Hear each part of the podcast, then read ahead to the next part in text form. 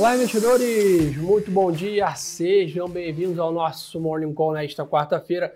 Eu sou o Gerson Zanorenzo, estou ao vivo aqui nos estúdios do BTG Pactual ao vivo.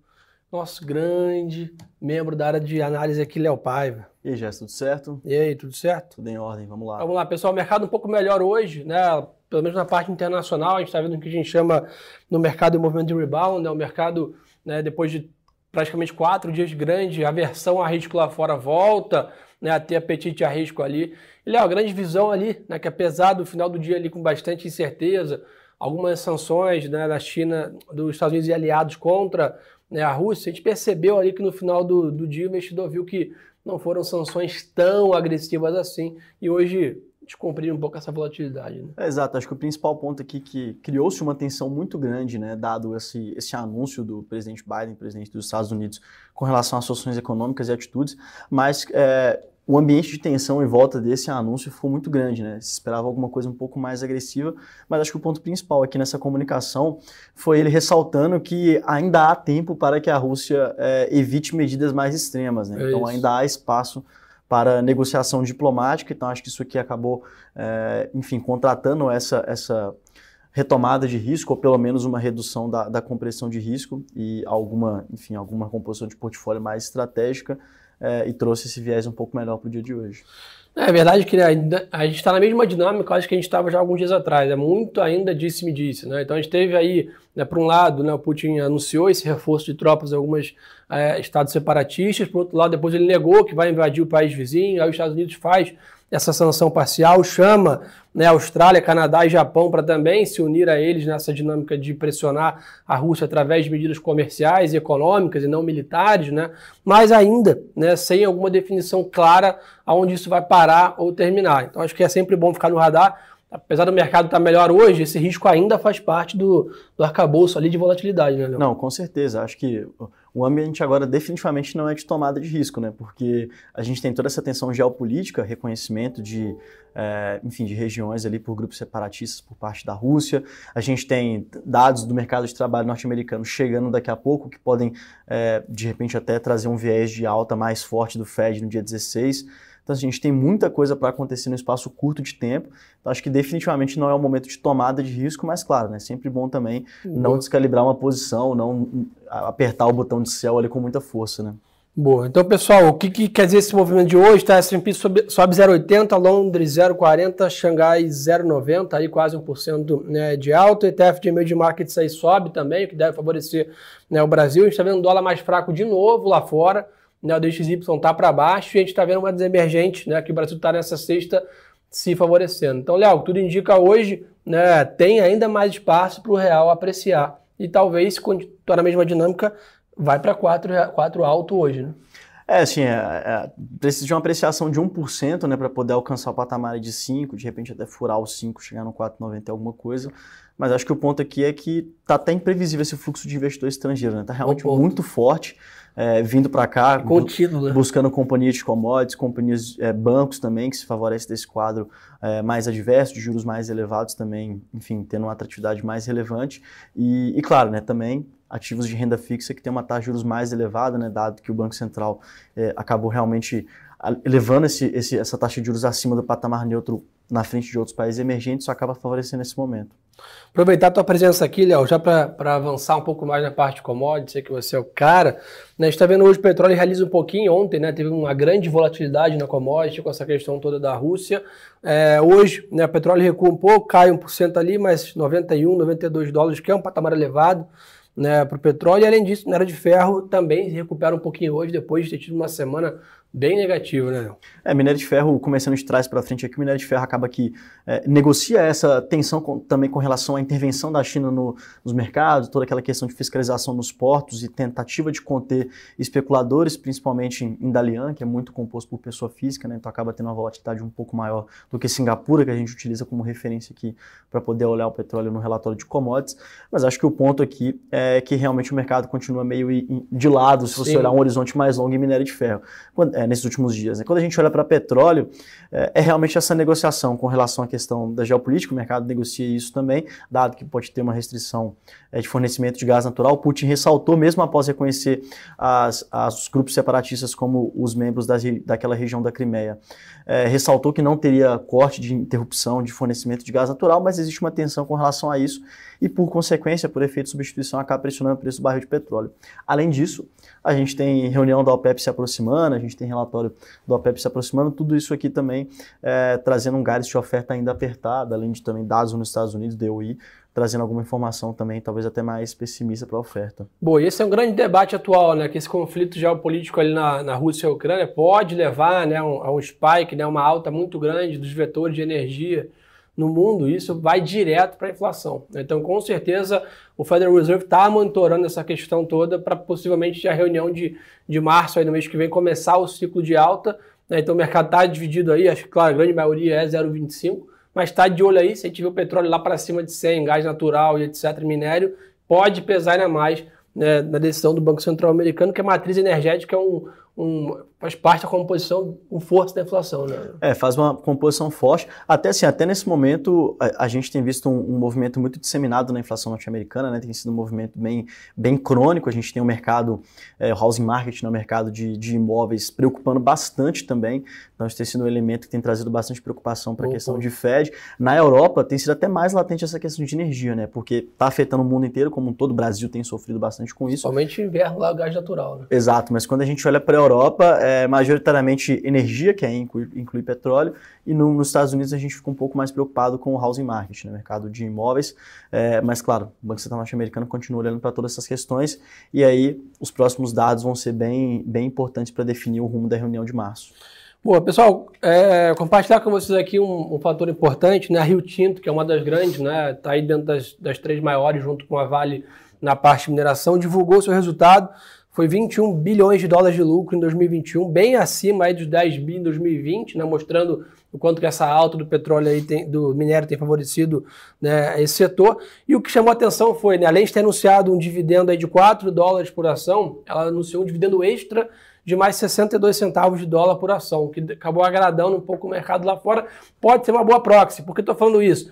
Porque hoje tem a balança Petrobras aqui, porém amanhã é a balança da Vale, que é essa grande né, competidora aqui junto, junto do setor da Rio Tinto. Então é uma boa proxy para a gente ficar de olho. Imagina que o resultado da Vale pode vir também bem acima né, do mesmo período do ano passado, retrasado nesse caso, e aí favorece aí essa política de dividendos tanto da Petro quanto da Vale, que o mercado está de olho há muito tempo e tem aí agradado bastante os investidores.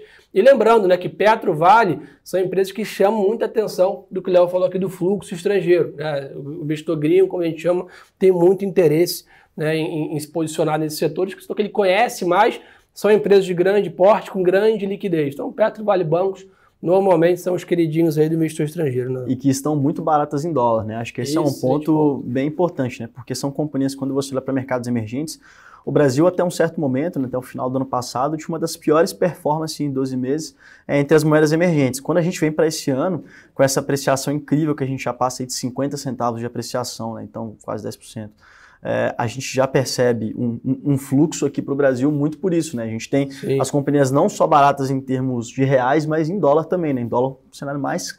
Que foi é, do dia que importa para o estrangeiro quando faz a conta. É, né? exato, a conta é feita em dólar, basicamente a alocação que o Brasil, como um país emergente, é uma pequena porção do portfólio do mercado global, né? Esse é o um ponto importante para enfatizar aqui. E se ficou mais barato ainda, precisa ter um rebalanceamento para poder alcançar essa alocação é, já projetada. E aí que tem um cenário de mudança de quadro que fica mais positivo para commodities, ainda aumenta essa alocação. Então acho que acaba explicando um pouco desse fluxo aqui para o Brasil. Show de bola. Pessoal, agradecer quem está mandando no chat aí que é o melhor morning call do Brasil, né? Sem dúvida isso motiva muito a gente continuar com vocês aqui. Quem está acompanhando a live aí, manda um aviãozinho pro colega aí no Instagram, compartilha o link do YouTube aí, vamos cada vez mais crescer aí, são quase 1.500 pessoas assistindo já ao vivo com a gente. Então, não deixem de compartilhar agora para bombar ainda mais essa nossa live. Pessoal, acompanha a dinâmica de risk on lá fora, Bitcoin também sobe, 2,50 aí de alta, 39 mil dólares aí a criptomoeda. Tem acompanhado muito bem, como eu tenho falado todo dia aqui, né, a dinâmica de ativos de risco. Né? Então a gente viu essa queda grande do mercado internacional lá fora. Bitcoin também sofreu lá de quase 44 mil dólares lá, para próximo de 30. Fez um movimento de melhora aí nos patamares de 38, 40 mil dólares agora recentemente. Hoje se faz, né, se aproveita dessa melhora no bom humor generalizado. Então esse é um pouquinho do resumo da ópera do mercado internacional hoje, um dia mais positivo, agenda um pouco mais vazia, mas Léo, só para aproveitar a tua presença aqui também, sexta-feira PCI, sem dúvida, é o indicador que o mercado está aí de binóculo, porque é praticamente o último né, indicador de grande importância de inflação antes da reunião do Fed. Né? Não, exato, perfeito. Muito bem lembrado, porque quando a gente pensa em PCI aqui, é importante sempre lembrar isso, né? Tem dois indicadores importantes de inflação nos Estados Unidos, que é o CPI e o PCI. O CPI é como se fosse o índice é, aberto de inflação, mas o que os Estados Unidos olha, efetivamente o Banco Central norte-americano olha, perdão, é o PCI. Esse é o principal indicador para poder guiar a política monetária do Banco Central norte-americano e qualquer número acima da expectativa vai trazer mais aposta com relação a ajuste mais forte de 50 pontos. Né? Em algum momento do mercado, em algum momento o mercado teve como expectativa consensual essa alta de 50 pontos, a gente teve dados é, um pouco melhores uma comunicação também dos diretores, é, tirando o Bullard, né, mas enfim, outros diretores do Banco Central norte-americano trazendo mais para o viés do 25 pontos, mas esses dados vão ser muito importantes, então sexta-feira acho que vai receber muita nossa atenção. Boa, show de bola. Então vamos fazer um jumping para Brasil, né? comentar que a agenda está cheia hoje, que tem muita coisa para comentar né, com vocês. Então a gente já deu uma adiantada nisso, né? O fluxo estrangeiro tem segurado demais o desempenho de Ibovespa ontem, subimos mais 1% na contramão do mercado internacional, né? os índices lá fora caindo 1%, a gente com 1% de alta. Estamos aí com no ano acumulando 7 quase 8% de alta, lá fora índices caindo entre 10% a 15% no ano. Então, realmente, o Brasil fechou uma grande boca de jacaré que tinha ficado no ano passado. No ano passado a gente terminou né, com, com uma queda razoável, lá fora com uma alta significativa. Então, abriu um grande spread, a gente tirou boa parte desse movimento nesse ano, pelo que o Léo comentou aqui, bolsa barata, atrativa em dólar, etc. O gringo alocando mais em mercado emergente e a gente se beneficia desse movimento. Então, só para vocês terem uma ideia, hoje já no pré-market, né, o nosso ETF WZ em Nova York já negocia em alta aí de 0,60, né, ou seja, mostrando que a bolsa deveria ter mais um dia de alta aqui, talvez testar novamente lá os 115 mil pontos, deve voltar a olhar esses patamares é, mais à frente. Léo, chama atenção o seguinte, PCA 15 agora às 9 horas da manhã, dado de inflação para ficar de olho, porque tem muita gente até perguntando o seguinte, bolsa andou, dólar andou, e a curva de juros segue ainda em patamares mais estressados, né?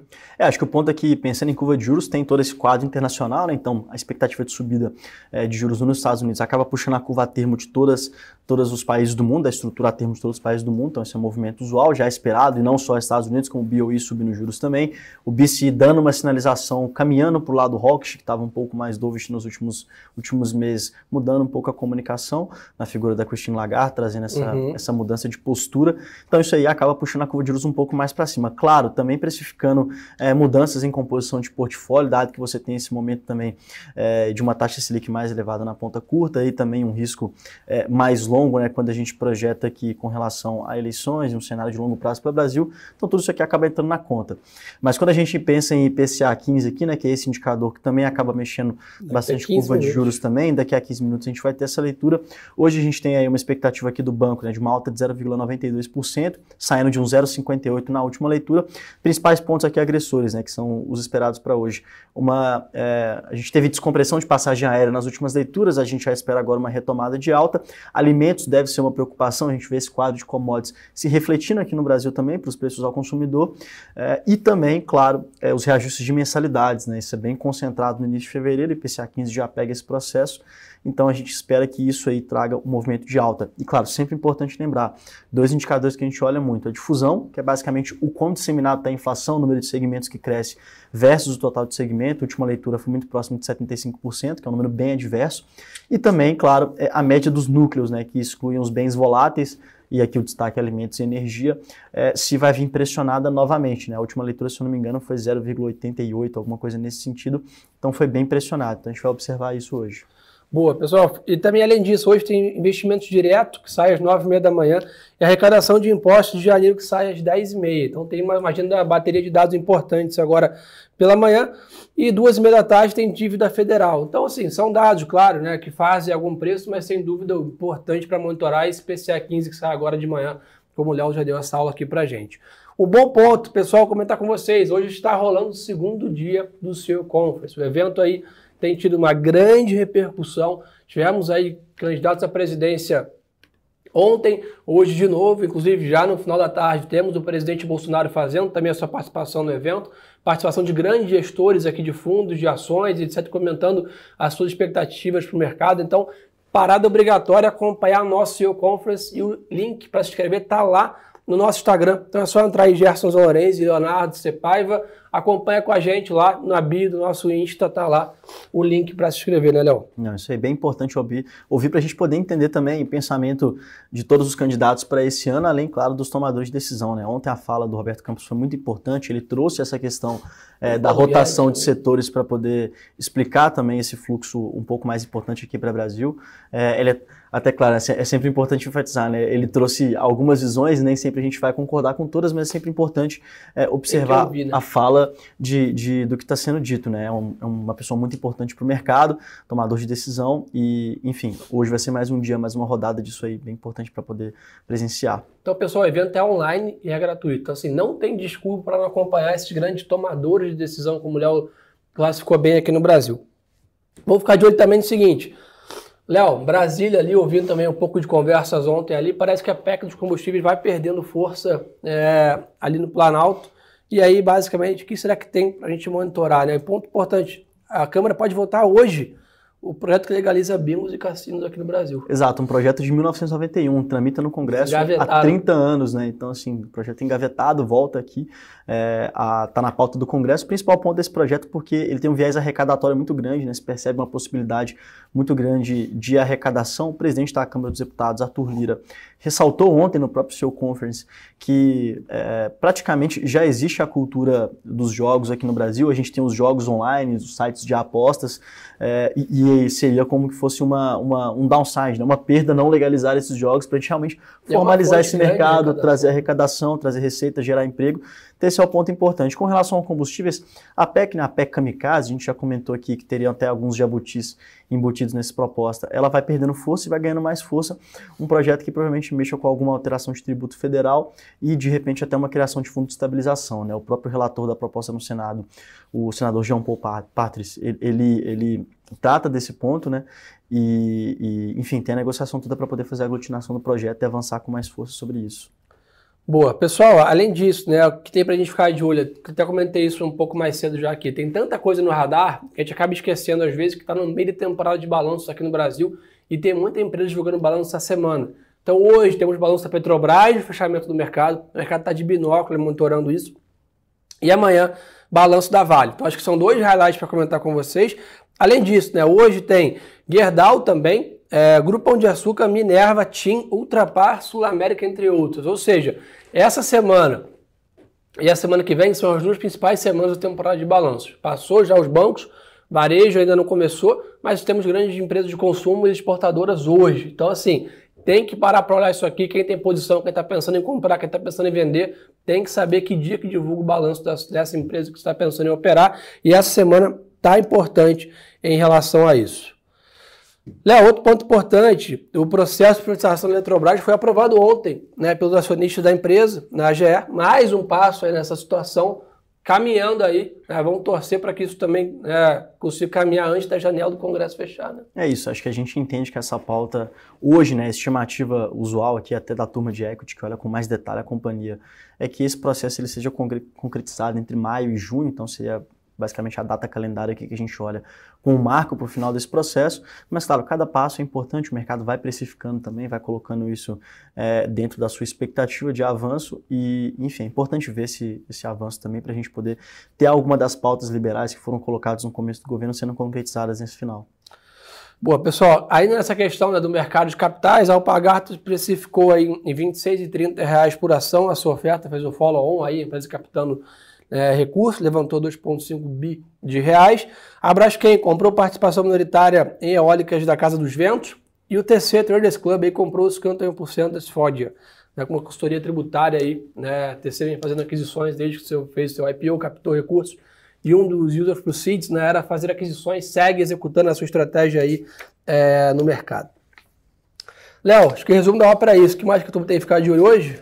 Acho que é importante, além dessas questões também, né, no Congresso a gente tem hoje, é, provavelmente, a, a, apresentação do parecer da reforma tributária no Senado, a PEC 119, a gente não tem uma perspectiva de avanço nessa pauta, dada a complexidade, dificuldade de avançar com uma mudança tão ampla na parte de tributação, mas acho que um ponto importante aqui é que essa apresentação do parecer do senador Roberto Rocha pode fomentar a discussão é, da outra proposta, né, que saiu da Câmara e foi para o Senado, que está com a relatoria do senador Ângelo Coronel, com alguma mudança tributária. Aqui o destaque, a tabela de imposto de renda, acho que isso Ótimo. aqui está na mesa, então é importante observar, né? Porque também alguma compressão fiscal pode sair desse resultado é, dessa negociação. Então acho que é mais um ponto aqui para observar no dia de hoje, mas em suma é isso. Daqui a pouquinho IPCA 15 também fazendo bastante preço. Boa, pessoal. Então, recado final, monitorar o IPCA 15, como o Léo acabou de falar, e segundo, acompanhar de novo o nosso seu Conference aqui. Muita gente perguntando aonde que se inscreve, como que acompanha. Pessoal, acabou a live aqui, entra no Instagram lá, nosso, Gerson Lorenzi e Léo Paiva, clica ali no link da nossa bio, se inscreve, é óbvio, né? já vai seguir a gente, já vai compartilhar o Morning Call, tira um print aí, uma foto, tá assistindo aonde, tá em casa, tá indo pro trabalho, tá aí, né, indo pra escola dos seus filhos, tira uma foto aí, tira um print, marca a gente que a gente reposta e cresce ainda mais esse nosso conteúdo, essa nossa iniciativa de começar as manhãs muito bem informados com vocês aqui, com muito cuidado, claro, sempre que chega à casa de vocês. Léo, obrigado pela parceria Valeu, de sempre, meu amigo. Desejar a vocês uma ótima quarta-feira de negócios. Vejo você no seu conference daqui a pouco. E lembre-se que o ativo é sempre a boa informação.